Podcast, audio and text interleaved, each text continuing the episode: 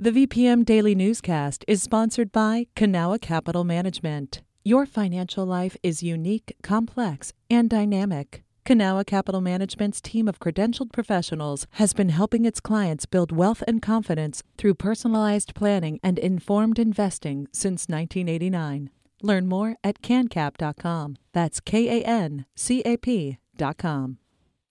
Good morning and welcome to BizSense Beat. I'm Benjamin Dolly, and joining me this morning from Richmond BizSense is Mike Platania. Good morning, Mike. Good morning, Ben.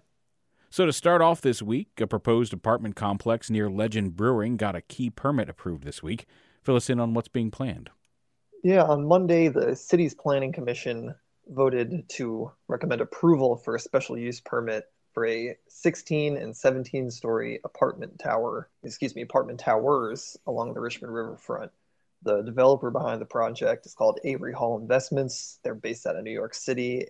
They've been working on this project for, I want to say, about a year. By my estimation, they'll be the two tallest apartment towers to rise here in the city limits in recent memory. So, pretty big deal. It's right in front of Legend Brewing, though, over there in Manchester. So, as you would imagine the brewery not too thrilled that big chunk of their skyline and riverfront view is going to be obstructed if this ends up getting built. But at the end of the day, City Planning Commission gave the project a thumbs up.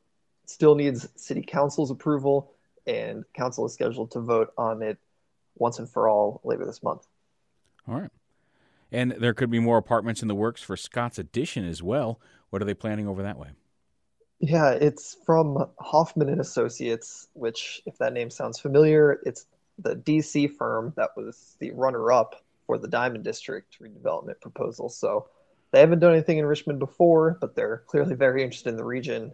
And now they're planning a six-story, uh, nearly 400-unit apartment building that would rise at 3200 Moore Street. It's a whole block. It's a surface parking lot now.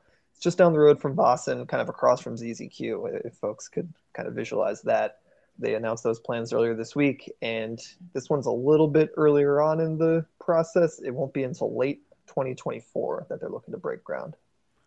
All right. And Dominion has scrapped their plans to build a clean energy park on the site of one of their former office buildings downtown. What's going to happen to that land?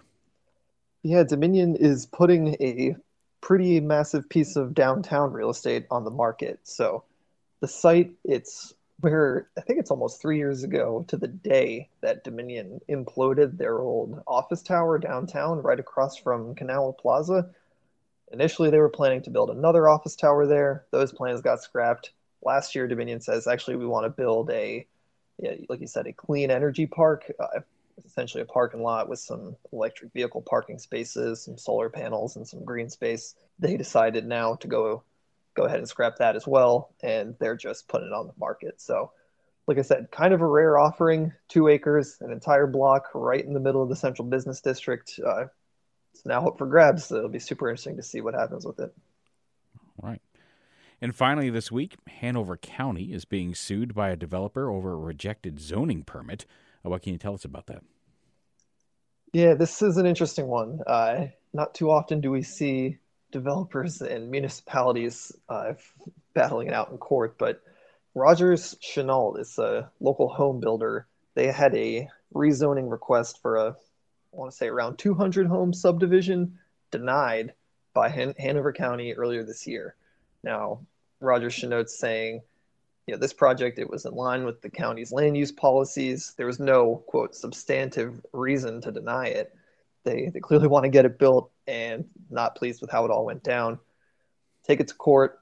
County has responded saying, you know, this rejection was permissible and they want their ruling to hold up. Hanover County and its residents seem to be a little more resistant to development than, you know, the, the Henricos and Chesterfields of the region. So it certainly wasn't unusual to see the county reject a proposal like this, but like I said, this is the first time in recent memory that we've seen an issue like this find its way into the courtroom. Uh, this one, next steps aren't totally clear, but uh, I imagine a hearing might be set sometime in the next year or so. All right. Well, that's all the time we have for this morning. Thanks to Mike Platania from Richmond BizSense for joining me today. You can read these and other business stories at richmondbizsense.com. You're listening to VPM News.